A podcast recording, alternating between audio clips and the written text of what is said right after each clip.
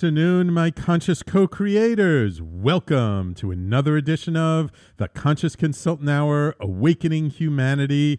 I am very, very pleased that you are all here with me today. Have you had a good week? Has it been a has it been an interesting week for you? Has it been one of uh, uh, kind of weirdness and changes and things being maybe unexpected? Yes, we've all been having those kinds of weeks lately. So uh, I'm glad you're with me today. We've got a wonderful show in store for you. I have a, a very fascinating guest who's wrote an interesting book who's on the line with us today. And I just want to let you all know, like things have really been heating up for me. I've had many people introducing me to some marvelous, marvelous people who will be guests on my show uh, coming up uh, you know, the end of the year, beginning of next year. I'm already booking guests into February and probably pretty soon March. I've got a few more connections, but I've really got some high powered guests uh, coming on next year. So I, I, hope you'll stay tuned and stay with me for that. Um, on the Facebook Live, I see some friends already on there, a fellow talkradio.nyc host Elizabeth on. Hey, welcome. I hope you, hope you guys had a chance to listen to her show. Uh, uh, last night. She had a wonderful guest on her show, Peter Woodbury, who who uh, from Virginia Beach, who was absolutely fascinating. Uh, oh, my old childhood friend Jonathan on, and Mark. Mark, how are you? Good to see you. A future guest on my show. So great to see so many people on the Facebook Live joining in. All right, let's get started. We have, of course, our quotes of the day from the universe and from Abraham. Let's see what the universe and Abraham have in store for us today. First, from the universe. The main thing those who've, quote, passed, unquote, would like to tell those who've not, quote, passed, unquote, is that once you get over the shock of having safely arrived, completely intact, cool as ever, and bathed in love, what you'll miss most about Earth after ice cream is the beguiling romance of uncertainty. Oh, yes, you will you really do have it made, the universe. we love our quotes from Mike Dooley in the universe. Uh, t- today, um, kind of teasing us about uncertainty. Right? Because who likes dealing with uncertainty? Who enjoys like having to swim in these oceans of unknown and what the hell is going on and things like that? And eh, we think that, you know, oh, I don't want uncertainty. I want nothing but certainty in my life. I want to know what's going on. I want control, all that stuff. And and I think what the universe here is trying to say is that, you know, once we transition and once we become that greater part of ourselves, when we're in our pure, energetic, spiritual form, is then we're once again connected to all that is we know everything that's going on. We see everything that's going on. Uncertainty is gone. And that's not necessarily a good thing. I mean, yeah, that, that might, you know, ease some fears. That might help us to feel a little better. Um, but there's actually that bit of uncertainty that's in our lives, whether it's a lot or a little, that actually is what makes life so interesting. And yes, I understand that, like, when we're children, and if you're in one of those households that moves around a lot and you're transferred from school to school, that uncertainty of where you're going to end up and where you're going to be, that that doesn't really serve us as little children. And, and it can be a little difficult for us. I, I get that. I really do. But as adults, as uh, conscious, thriving human beings, there is a lot to be said for uncertainty. And uncertainty is not just something to make life more interesting, but uncertainty can also humble us. You know, especially when we think we got it, we know what's going on, and something we totally didn't expect comes from out of left field, something which I've experienced recently. It's definitely humbling. It definitely teaches us that you know we're not as smart as we think we are we don't really know as much as we think we do. And it helps us to really step back and and really give us a pause to really look at things and question ourselves. And questioning ourselves, as long as it's not done in a um, compulsive manner, is actually very good. It causes that self reflection. It helps us to really um, grow and and look at these aspects of ourselves that maybe we haven't always mm, you know taken the time to examine. So, uncertainty, you know what? I'm okay with having some uncertainty in life because I've gotten to the point where I realize I'm in control of nothing. Nothing. Forget it. Anything that I think I'm in control of is complete illusion. And and I always, you know, when people say, "Oh no, I'm in control of my life. I get this and that," I'm like, "Really? Can you control the weather? Do you know when a massive storm or earthquake is going to hit? Like there was just an earthquake that hit Papua New Guinea. There's tsunami warnings, right? There's a tsunami just hit um, uh, Indonesia. Uh, the hurricane that came out of nowhere just hit the panhandle of Florida. My brother was supposed to come up from Virginia Beach today. We don't know if he's going to be able to leave Virginia Beach because the planes could be grounded because of the hurricane. So tell me again how you're in control of your life. Are you in control over what other people do? Are you in control over what life brings to you? Look, it, it, it's uh, not to say that we cannot influence those things around us. It's just a lesson that I learned a long time ago because I've been in so many situations that were completely out of control that I've I had to learn how to navigate that I learned that like you know, there is only one thing I have control over, one thing that we all have control over, and that is how we respond to what life brings us. That we have complete control over. Anything else, it's illusion. It really is.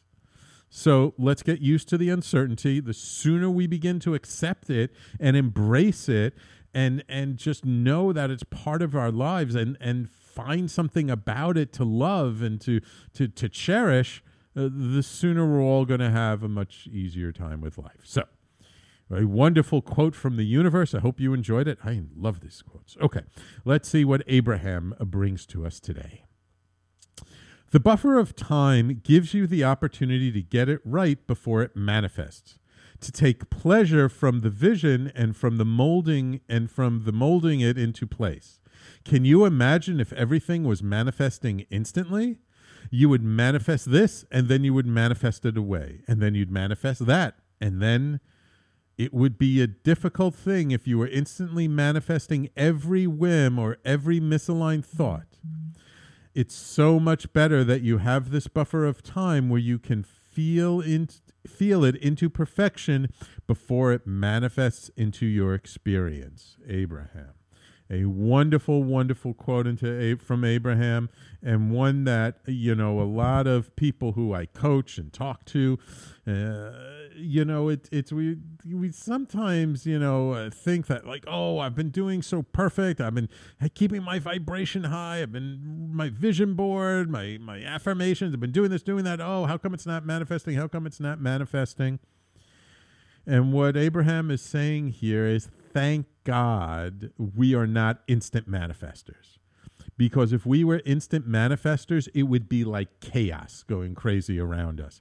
Because if everything we thought came into existence like that, you know, come on, how many crazy thoughts do we have in a minute, let alone a day? The buffer of time that exists, this this kind of stretch, this period of time from when we desire something to when it actually comes into our our world, our manifestation, is really uh, giving us the opportunity to come fully in alignment with what it is that we are desiring, that we are envisioning, that we are manifesting. Um, because sometimes we start and we think we want one thing and we focus on it and we journal about it and we put pictures around it uh, all over the place about it. But then over time, we begin to realize, you know what, that isn't quite what I want. What I actually want is this instead. And so our vision gets refined, our, our, our desires get refined. And, and it takes time to really energetically line up to these things we say we want. And you may say, Sam, I get it, but I got bills to pay. I swear I am complete alignment with having a ton of money come into my life. And I would say to you, really? Are you really, really, really completely in alignment with it? Because if you were, there would be no resistance and that money would come.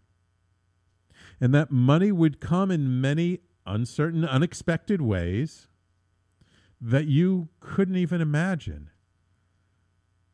And because you're so in line with it, you would think up of ways. You would get inspiration. You would see where, if you just placed your effort and your energy, that boom, that would bring you what you want. But you didn't. You haven't.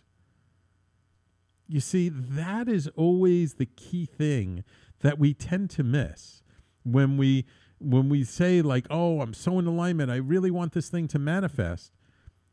You know what? If it hasn't manifested, there is some part of you that's not in alignment with it.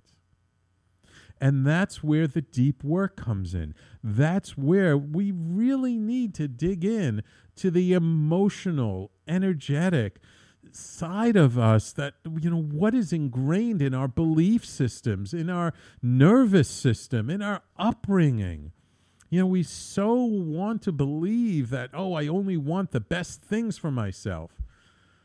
But you know if you've been picked on since you're a little kid if you've been told you're not worthy or not good enough if if we've been surrounded by unsupportive people and and maybe parents who were just too busy with their own stuff to deal with to really give us the support that we needed you know what? Where is there those self-esteem issues? Where are there those self-worth issues? Where are those self-love issues that we haven't really dealt with yet? Because the truth is the more we unravel it, and hey, look, I, am not saying we're going to get it done in this lifetime. I'm not saying that, like, you, you know, you just got to focus and work on this for five days, 24 hours a day, and then you're done. No, it's called the great work. The self work is the great work because it is the work of a lifetime. All right? But we can dig in, we can self reflect we can get deeper and deeper. We go layer by layer by layer, peeling the onion that is our psyche. All right, we don't have to be compulsive about it. We don't have to get neurotic about it. We just have to be patient with ourselves. We just have to, you know, give ourselves a break. And it's like, you know, come on. How many years did it take us to get into where we are now? How many years is it going to take to unravel that? Hey, let's be a little gentle right and and and just learning to be a little gentle can go a long long way in our process. So two wonderful quotes from abraham and from the universe i think very apropos for my guest who i'll bring on right after this break ah, welcome stephen welcome donna ah, old coworker hi donna good to see you on ah, sharon thank you for liking us so um, listen, everybody, we've got, if you've liked these quotes of the day, you're going to love my guest. So please stay tuned. You are listening to the Conscious Consultant Hour, Awakening Humanity, and we will be right back after these messages.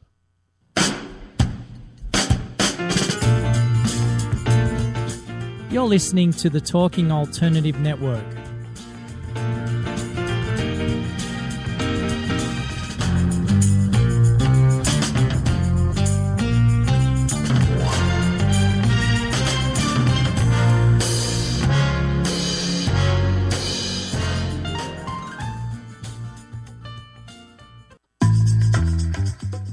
Did you know you've been playing poker your whole life, even if you've never played a hand of cards? Hi, I'm Ellen Leikind, author of Poker Woman and host of the new show, Poker Divas. On the show, I talk about how poker strategy helps you win in business, life, and love. Tune in live every Thursday, 1 p.m. to 2 p.m. Eastern Standard Time on talkradio.nyc. You're listening to the Talking Alternative Network. Are you stuck in a rut? Negative thoughts, feelings, and conversations got you down? Hi, I'm Noreen Sumter, the Potentiator.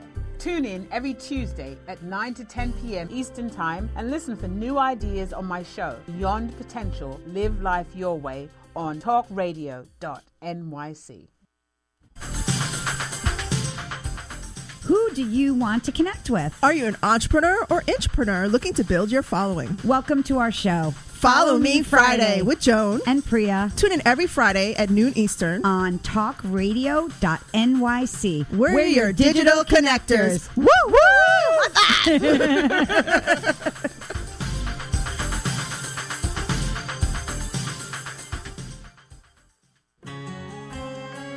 Talking Alternative Radio, 24 hours a day.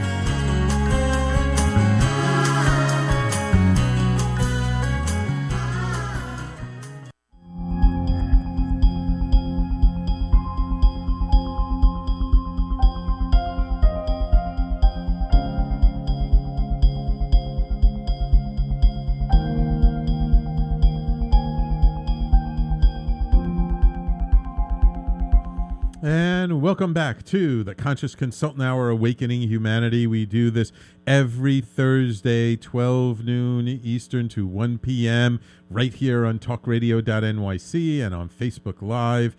Um, and now it is my extreme pleasure to welcome my guest, Brian C. Wilson. Uh, Brian, not Brian Wilson from the Beach Boys. I, I have to clarify this because, you know, I know I got a, a lot of old timers like myself here. Um, but Brian is the author of the brand new book, Johnny Fetzer and the Quest for the New Age. He is also a professor of the American Religious History in the Department of Comparative Religion at Western Michigan University. He holds a PhD in Religious Studies at the University of California, Santa Barbara. After writing an award winning book on the serial inventor and leading Seventh day Adventist of his time, Dr. John Harvey Kellogg, the Fetzer Institute invited Wilson to write a full length spiritual biography of its founder, John Fetzer. The Kalamazoo based Fetzer was a radio pioneer, media mogul, and longtime owner of the Detroit Tigers baseball team.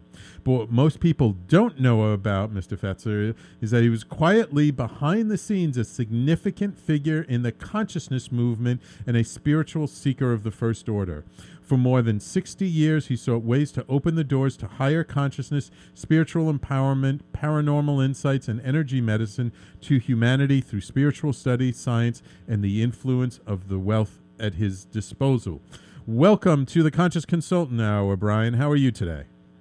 Very good. Thank you for having me on. Ah, my pleasure, my pleasure. So, uh, you know, this is something you know I have to admit, and and you know, if I didn't know who John Fetzer was, I guarantee you most of my audience don't, don't know who John Fetzer is, and I, I'm, I'm and I'm curious. Um, before the institute came to you, did you know who he was?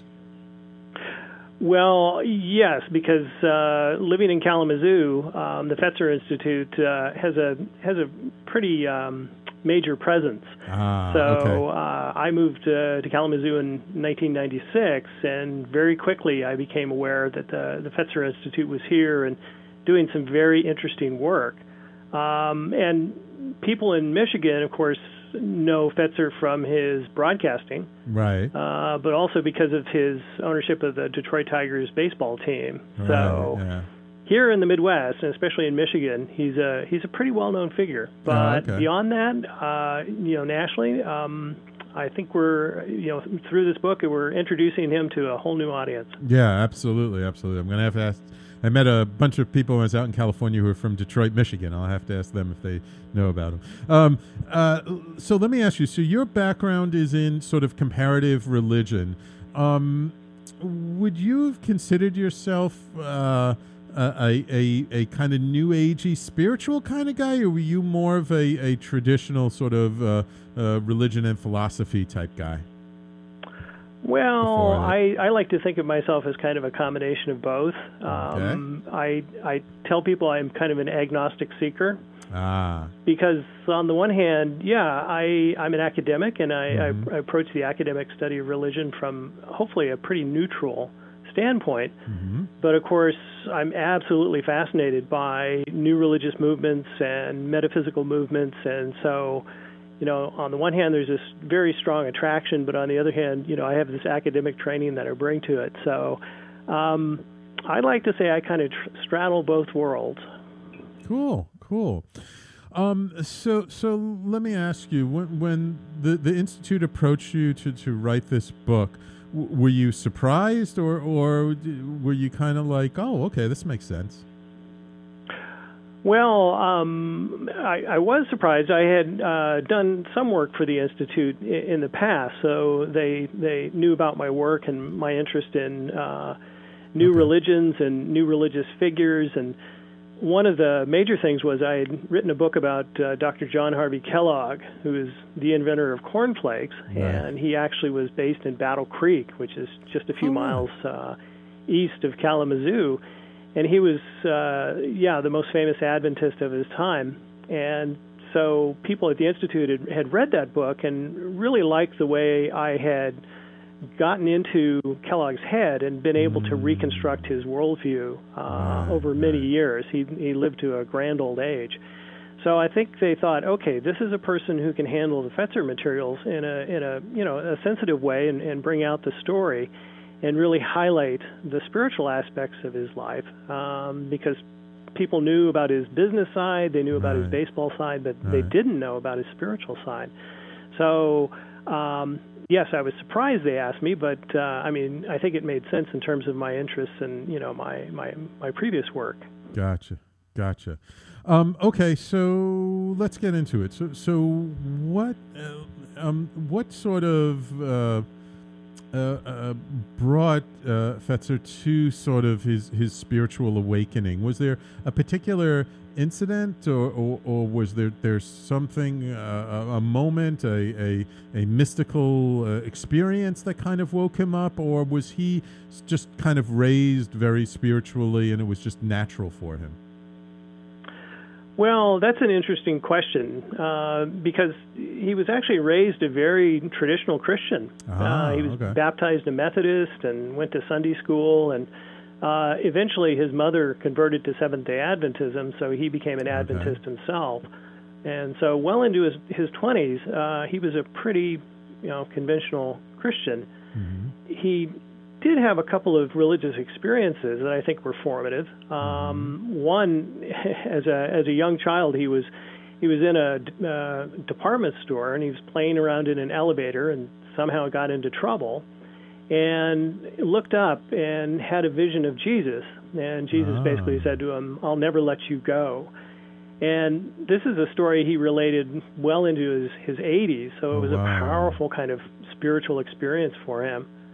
But then there's another experience I think that was important as well, and that was his discovery of radio. Um, he was, uh, as a young man, he had a, um, a brother-in-law who was a, a telegraph operator for the railroads, and so he he taught John um, Morse code, and together, this is back in the 1910s.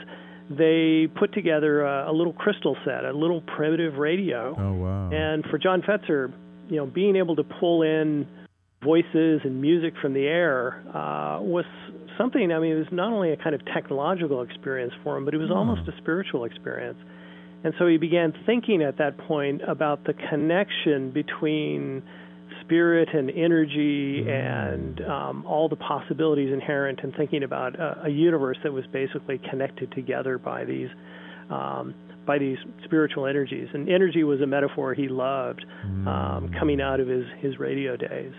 So I think there were a couple of specific important kinds of experiences as a young man that led him uh, to start explore metaphysical experiences. But it wasn't until his, his late 20s uh, when he'd finally left the Seventh Day Adventist Church that he really began his, his kind of metaphysical spiritual search. Okay, and so just to to frame this properly for my audience, uh, John Fetzer lived from when to when?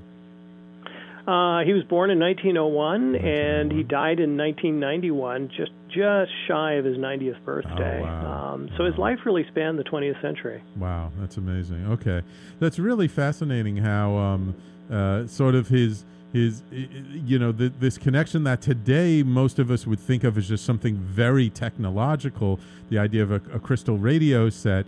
Um, but i can understand how that can help to to bridge the the the intellectual gap of like well hey these voices and these sounds are coming out of this little box that that isn't connected to anything. That's really coming through energy. So you know why if if that can happen then then why can't we have an energetic side to us and why can't all these things we call angels and spirits you know why can't they just be forms of energy so i can understand how we can have that gap now, but but one of the things that I find interesting about him is that even though he was a deeply spiritual person, he was also very um, materially successful, which you don't Mm. always often think of those two things as going hand in hand.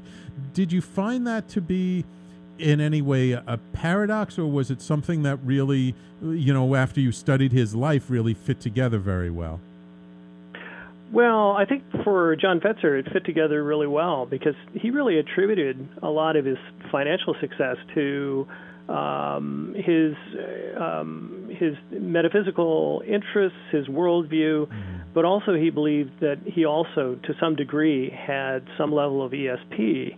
Um, so he believed to a certain degree that his his business success was due to um, psychic sources as well.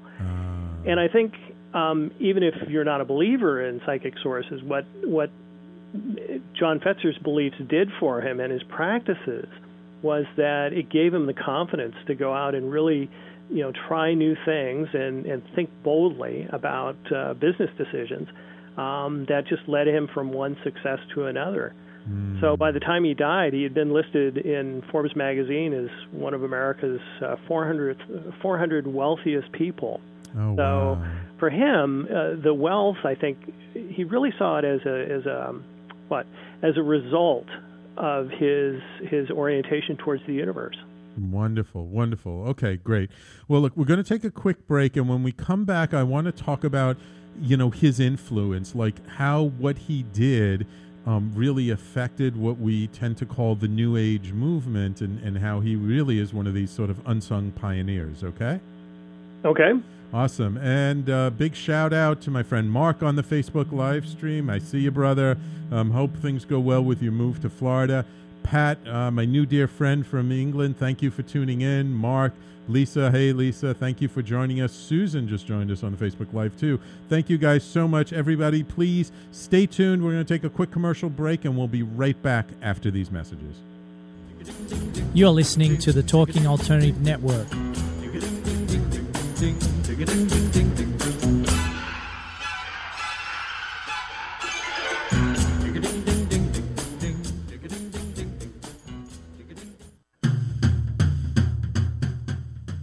Like comic books and movies? How about TV and pop culture? Then you've come to the right place. Hi, I'm Michael Dolce, host of Secrets of the Sire. Joined every week by my co host Hassan, Lord of the Radio Godwin. Together, we have over 15 years' experience creating graphic novels, screenplays, and more. Join us as we bring you the inside scoop on the pop culture universe you love to talk about. Wednesday nights, 8 p.m. Eastern, talkradio.nyc.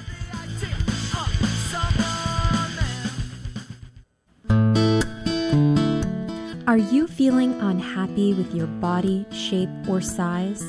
Ever feel out of control with food? I'm Elizabeth Tripp, your host of Nourish the Soul. Join me to uncover the root to these imbalances and discover a permanent solution to living a healthy life. Join us every Wednesday at my new time, 7 p.m. Eastern Standard Time on talkradio.nyc. Talking Alternative Radio, 24 hours a day.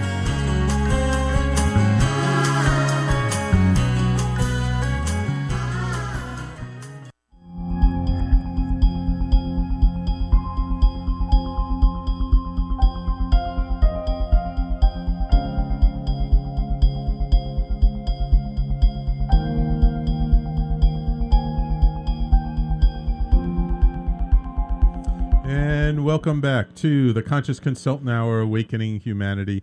I just, uh, John, I, I, I um, Brian, I was a little remiss. I, I didn't have the book hand. I'm just uh, showing the book to our audience. Uh, nice little cover with a picture of John on the cover. John E. Fetzer and the Quest for the New Age. So this is what the book looks like. Um, so you guys can go find it. I think it, it's all over the place, right? Amazon, Barnes and Noble, all your bookstores and everything. That's correct. And if uh, your listeners are interested, there's uh, a website, infinitepotential.com, ah. that they can go to and download a, a, free copy of the, the first chapter of the book. Ah, okay, great. I will put that into the Facebook Live.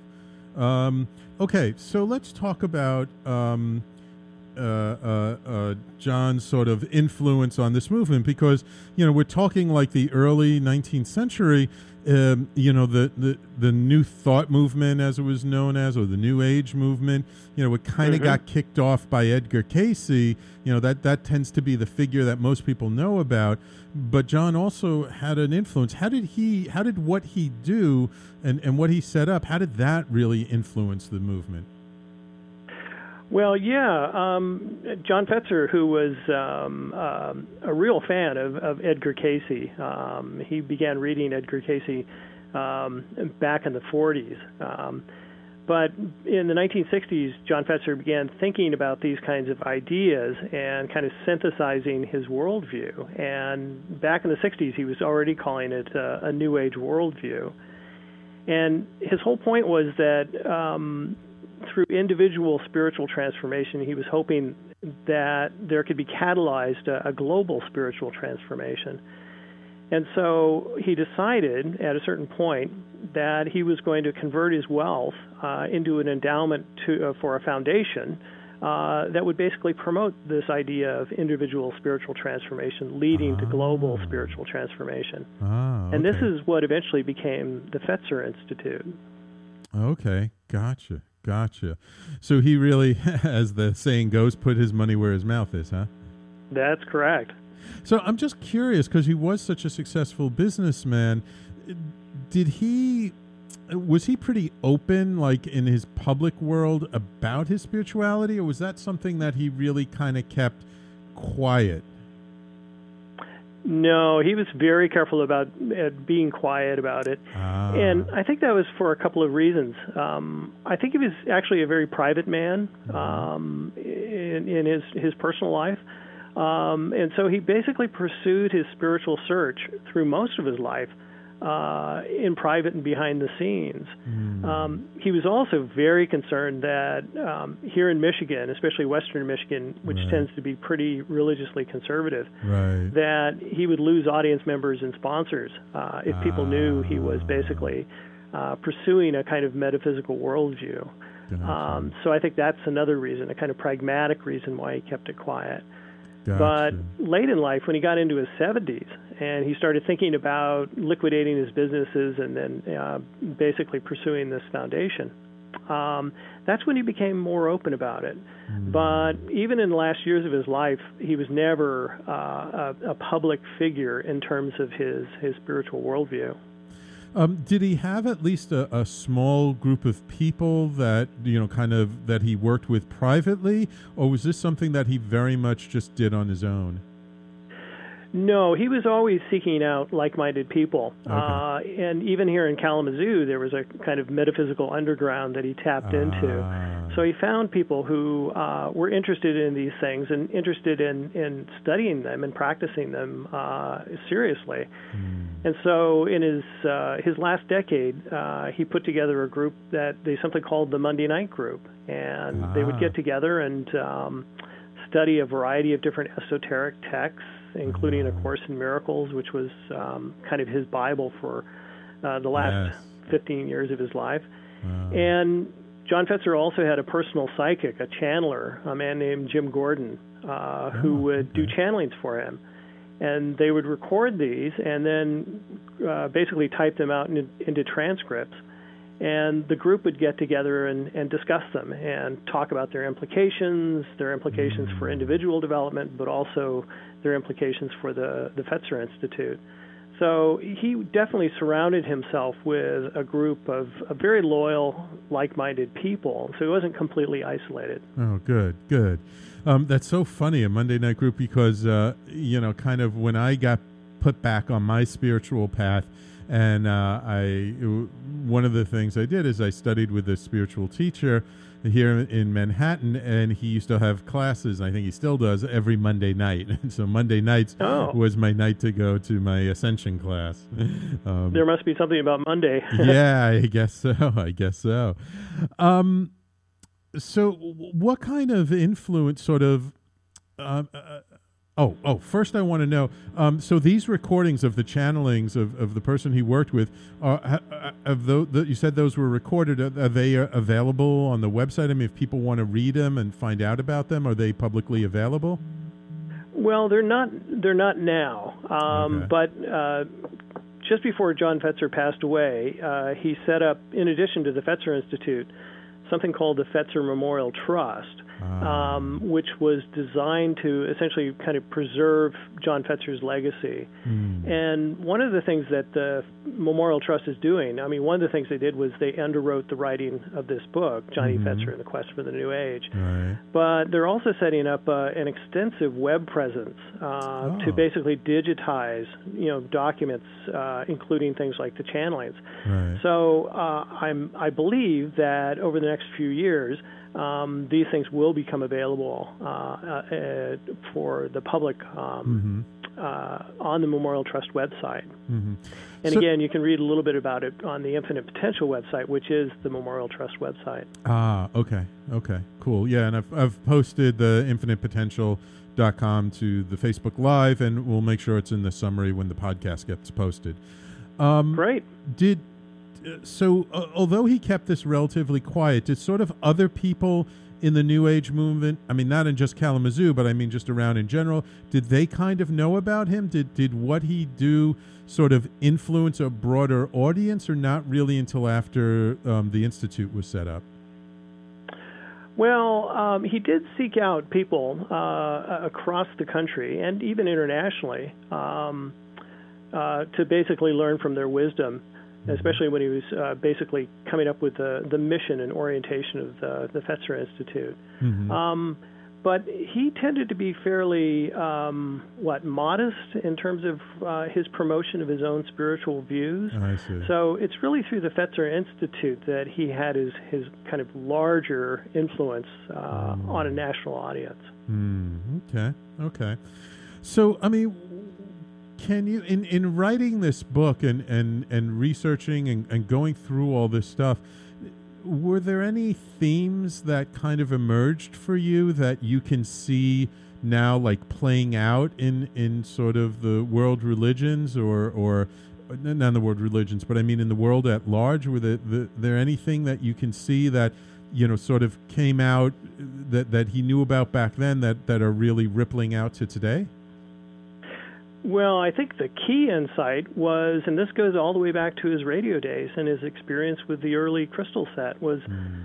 um, he really believed that there had to be a harmony between science and spirituality. Ah. Um, that uh, science would never actually achieve a higher level until it had recognized the spiritual.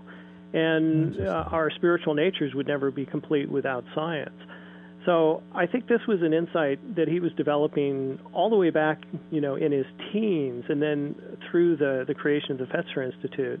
Um, that's playing out today, and I think this this whole kind of desire, this quest for uh, a harmony between science and spirituality, and hi- science and religion, uh, I think is tremendously important, yeah. and probably one of the things that uh, John Fetzer was most interested in promoting mm. throughout his life.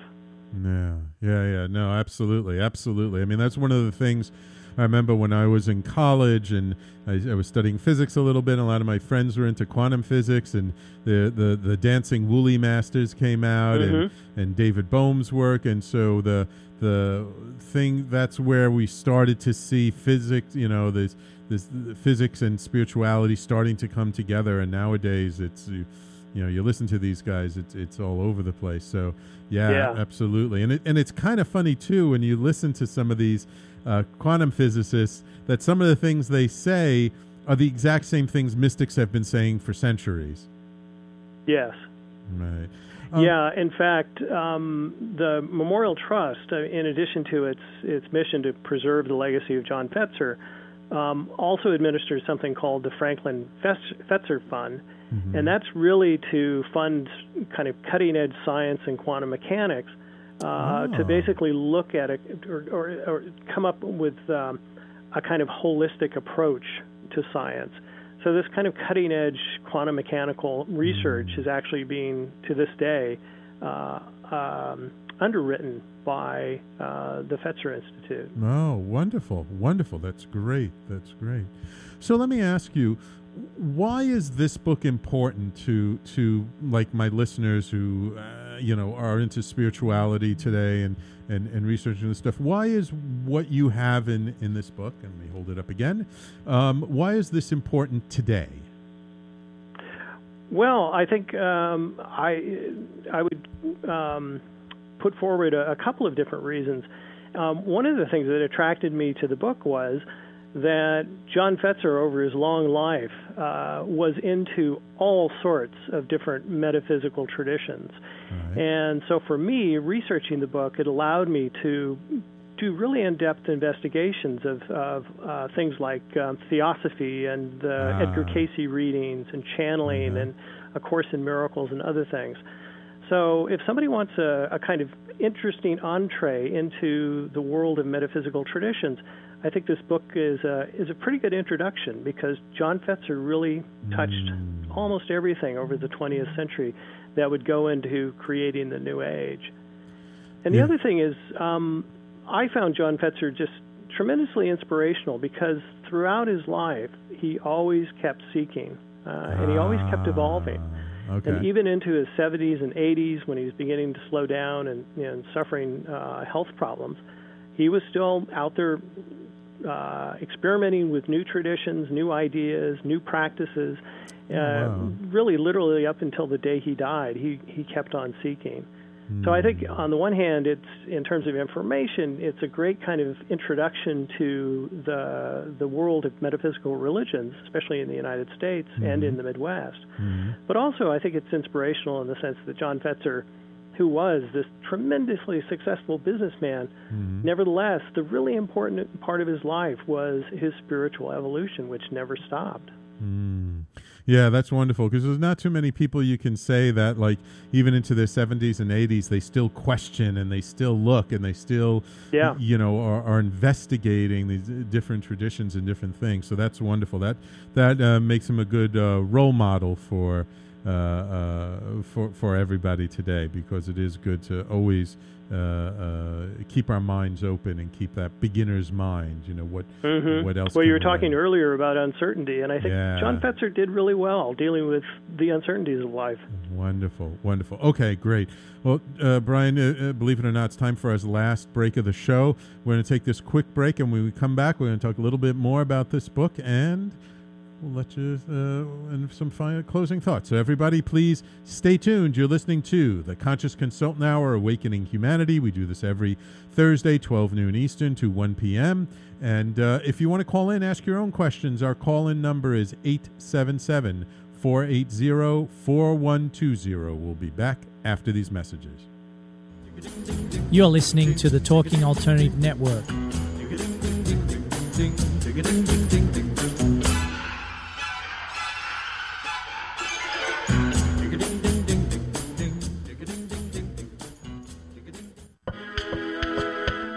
Best designs for your life start at home. I'm David Thiergartner, interior designer and host of At Home. Listen live Tuesday nights at 8 p.m. Eastern Time as we talk to the very best professionals about interior design and the design that's all around us, right here on talkradio.nyc.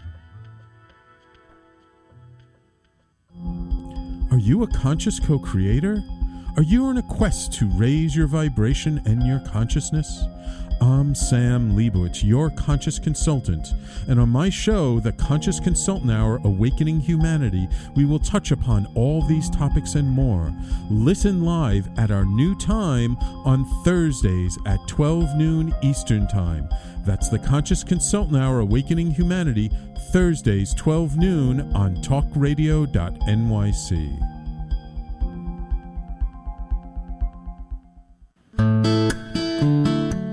Are you feeling unhappy with your body, shape, or size?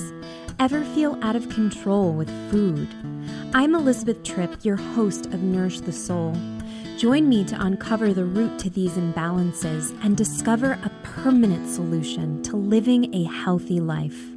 Join us every Wednesday at my new time, 7 p.m. Eastern Standard Time on talkradio.nyc.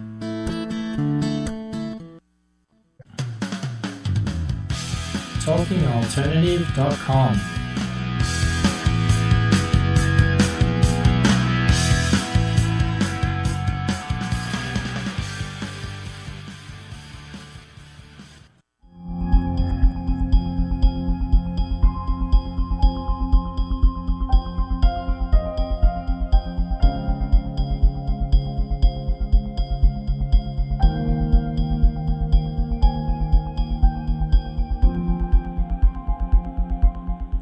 And welcome back to the Conscious Consultant Hour Awakening Humanity. We've been speaking this hour with Brian C. Wilson, author of the book. Let me hold it up again uh, John Fetzer and the Quest for the New Age. So, uh, Brian, I'm curious in, in sort of going through all his papers and the material and, and researching this book, was there something about um, John, that really surprised you or like really shocked you or just kind of made you scratch your head? Well, um, one of the things that I found really interesting about uh, John Fetzer was that um, he really loved all forms of divination.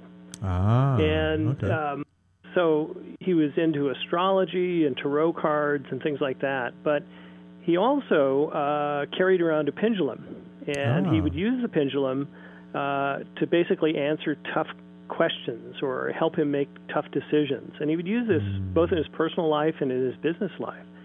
And so when he had a tough decision to make, he would pull out the pendulum, which was nothing more than a weight on the end of a string, and he would ask it a series of yes/no questions, and based on that, uh, it would it would help him basically reach a decision.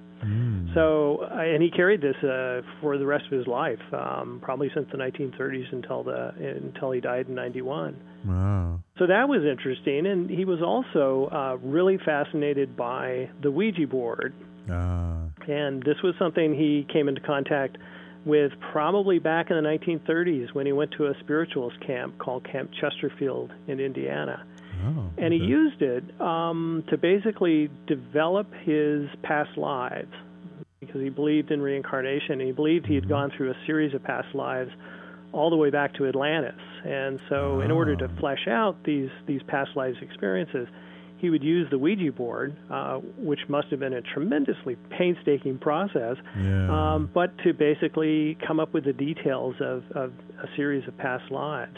So I found his his use of the Ouija board interesting, and the reason he used the Ouija board just absolutely fascinating and surprising. Mm, yeah, yeah, that's interesting. You know, it's a, you guess I guess you'd call that one of the old low tech ways of Yes. of investigating and learning things. But yeah, I mean, considering like you have to move the thing to like every individual letter to spell out anything, it that that took a long time. I think I think Yeah. people of his generation had a lot more patience than people do today. Yeah, I think so. I think so. Uh, uh, what do you hope um, that readers get from this book? What, what do you hope uh, you know someone who picks up this book uh, in the bookstore or orders it online and, and reads through it? What what do you hope that they'll take away from the book? Well, um, a couple of things. One is that um, um, to be uh, a success um, doesn't necessarily mean, I mean, a business success or a success in, in your material life um, doesn't mean you have to neglect your spiritual life. And in fact, for Fetzer, the two were just intimately, intimately connected. Yeah. And ultimately, the reason he was making all this money was to um, create an institution that would go on to promote his his uh, spiritual ideas. So I hope people take away this idea that um, you know, in the pursuit of wealth, which is important, especially in our society, Mhm. uh, nevertheless, you shouldn't neglect the the humanistic or the spiritual side of things, um, because you're incomplete if you do that. So I'm hoping people will take that away. And also, just uh, for people who haven't been exposed to these different traditions, these different metaphysical traditions that went into the New Age, um, a new appreciation and, and um, understanding of how this worldview works and how it um, basically underwrote John Fetzer's uh, life and led to some pretty remarkable things. Mm, mm, gotcha, gotcha. Wonderful, wonderful. Uh, yeah, as William on the Facebook Live comments, we need the balance of mind, body, and soul. Yes. go. very good. Um, uh, so the institute, what kinds of things, uh, other than like you know, paying for you to, to write the book, and and digitizing things, what kinds of projects is the institute involved with these days? Well, the Institute really seeks uh, to make partnerships with various groups and institutions uh, to promote spirituality in all its forms, and especially across the life cycle, from childhood to old age. I and see. one of the most interesting programs it's doing right now is um, about the spiritual roots of democracy. Um, Oh. The folks at the Institute really recognize the kind of uh, unsettled political moment we're passing through in this country, where there's just these incredible divides between left and right. Yeah. And so the idea is is to get people together on both sides and to talk about the spiritual roots of democracy and the values that basically um, underlie democracy. And the whole hope is to get people to talk to each other and get beyond these kinds of partisan Yeah. divides and to think about the health of the, of the republic. So I think that's a that's a fairly new program, but I think um, it's going to have tremendous impact uh, over the next few years. I, I certainly hope it does. Yeah, yeah. Oh, I hope so too, because that's definitely something uh, that I see as one of the biggest problems we have these days. It's it's not that people think different from each other. It's sort of the demonization of the opposite side and people kind of being unwilling to meet with people who are or uh, have a different point of view from them, and and that yeah, I think it's absolutely needed that we come together instead of keep finding more things that divide us. Um, what do you see as the implications of this for today in terms of the book, his work, the institute? What do you see the relevance of it to today, to what's happening in the world today? Well, um, again, I would get back to the idea that um, in in a globalizing world in which essentially the market is is Yeah. is you know the the one major thing that ties everything together. Um, there's a tendency to, to neglect the spiritual side of things. And so I think the importance of John Fetzer, of the Institute, hopefully the book, uh, will get people to start thinking um, that spiritual values ultimately are the more important than the material values. Um, obviously, we can't live without the you know the, the, the function of the market. Capitalism is a great generator of wealth, but that's not the should be the end or goal because we're going to be ironically spiritually impoverished if if we simply focus on the materialist side of life. Right, right. Absolutely. Absolutely. I agree with you wholeheartedly. Um, uh, what's next for you? Uh, d- does the Institute have another book for you to write? Are there other uh, uh, any other projects on the horizon? Well, I, I've decided to um, do a, a project on kind of the father of American spirituality, uh, Ralph Waldo Emerson. Oh. And so I'm doing a, another kind of spiritual biography, but this one I'm really focusing on his later years, uh, which are very interesting and very full, but tend to be, be neglected uh, by most of John uh, of uh, Ralph Waldo Emerson's biographers. So I think this is it's a challenging project. It, it should be a really interesting project, and I think um, it's going to really resonate with readers. Oh, yeah, that sounds fascinating. Definitely, let me know when that when that one comes out so we can get you back on the show. Fantastic. And you also have to promise me that if you ever make it to New York City, you got to drop by so you can sign my copy of the book. I definitely will. wonderful, wonderful. Um, so once again, the name of the book is uh, John E. Fetzer and the Quest for the New Age, and it's available uh, where, Brian? Well, Amazon.com and uh, BarnesandNoble.com, uh, and it's available both as a hardback and an e-copy. Mm-hmm. And again, if if your listeners would like to um, read a, a free uh, copy of the first chapter, go to InfinitePotential.com, and you can download a free PDF. Wonderful, wonderful. Uh, out of curiosity, uh, do you know if there are any plans to turn it into an audiobook? Because audiobooks are becoming super popular today. Uh, I don't know if there's any plans, but I would love it if they did. Yeah, yeah. Okay. Well, you know, we'll keep we'll nudge them in that direction. Well, okay. Brian, thank you so much for taking the time to come on the show today. I really appreciate it. It's been a wonderful conversation, uh, and it's a great book. So, thank you for for taking the time. Thank you very much. It's been a pleasure. All right. You take care now. All right, okay. and and a and a big shout out to, uh, of course, my viewers on the Facebook Live: Joe, Julian, Nicole, Cole uh, Patricia, uh, Patrice, excuse me, Franklin, and GP. Thank you guys for joining me. I hope you enjoyed the the conversation. Like I said, we've got a bunch of great, great guests coming up in, in the future months. So I hope you'll keep coming back every Thursday, 12 noon to 1 p.m. for the Conscious Consultant Hour. And I want all the listeners, please, on talkradio.nyc, please stay tuned because coming up next, Ellen Leikind is back in the studio, yay, with her show Poker Divas. And I'm sure she's got another uh, great show in store for you today. So don't go anywhere, stay there. But of course, you know, my conscious friends, I, the Conscious Consultant, will be back with you next week. Thursday, 12 noon Eastern Time. We will talk to you then.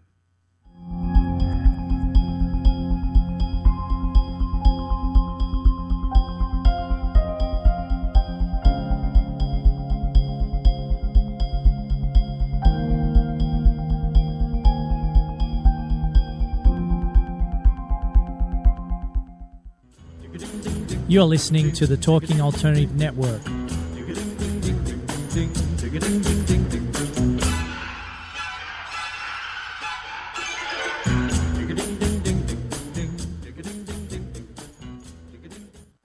You're listening to the Talking Alternative Network. Are you stuck in a rut? Negative thoughts, feelings, and conversations got you down? Hi, I'm Noreen Sumter, the Potentiator. Tune in every Tuesday at 9 to 10 p.m. Eastern Time and listen for new ideas on my show, Beyond Potential Live Life Your Way, on talkradio.nyc.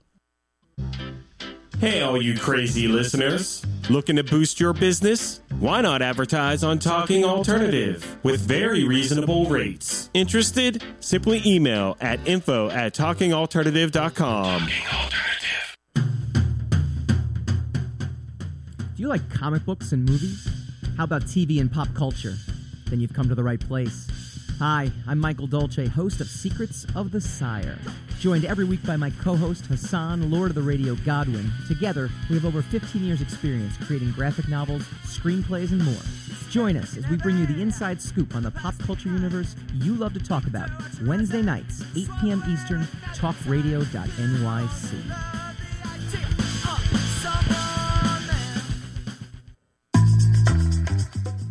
Did you know you've been playing poker your whole life, even if you've never played a hand of cards? Hi, I'm Ellen Leikind, author of Poker Woman and host of the new show, Poker Divas. On the show, I talk about how poker strategy helps you win in business, life, and love. Tune in live every Thursday, 1 p.m. to 2 p.m. Eastern Standard Time on talkradio.nyc.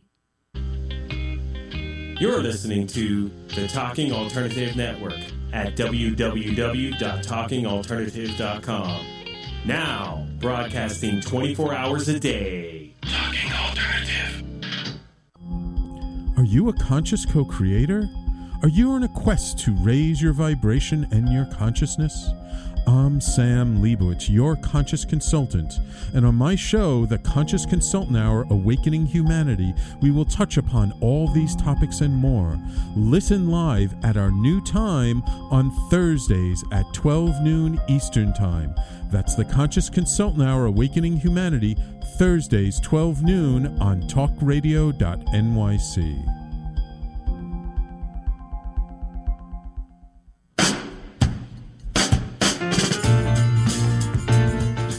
You're listening to the Talking Alternative Network.